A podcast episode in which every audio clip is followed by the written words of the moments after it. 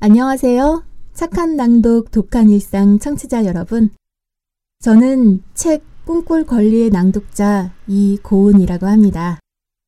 저에겐 어린 시절 아버지께서 잠자리에서 팔베개를 하고 들려주셨던 옛날 이야기가 굉장히 소중한 추억으로 남겨져 있습니다. 부드럽고 안온한 밤의 대기 위에 소곤소곤 나지막하게 펼쳐졌던 이야기들. 그 안에서 제가 느꼈던 감동이나 두근거림, 슬픔, 즐거움 등을 저도 청취자 여러분께 전해드리고 싶습니다. 미숙하지만 저희 낭독이 청취자분의 일상 가운데 작은 쉼표가 되길 바라는 마음으로 읽겠습니다. 감사합니다. 고맙습니다. 행복하세요.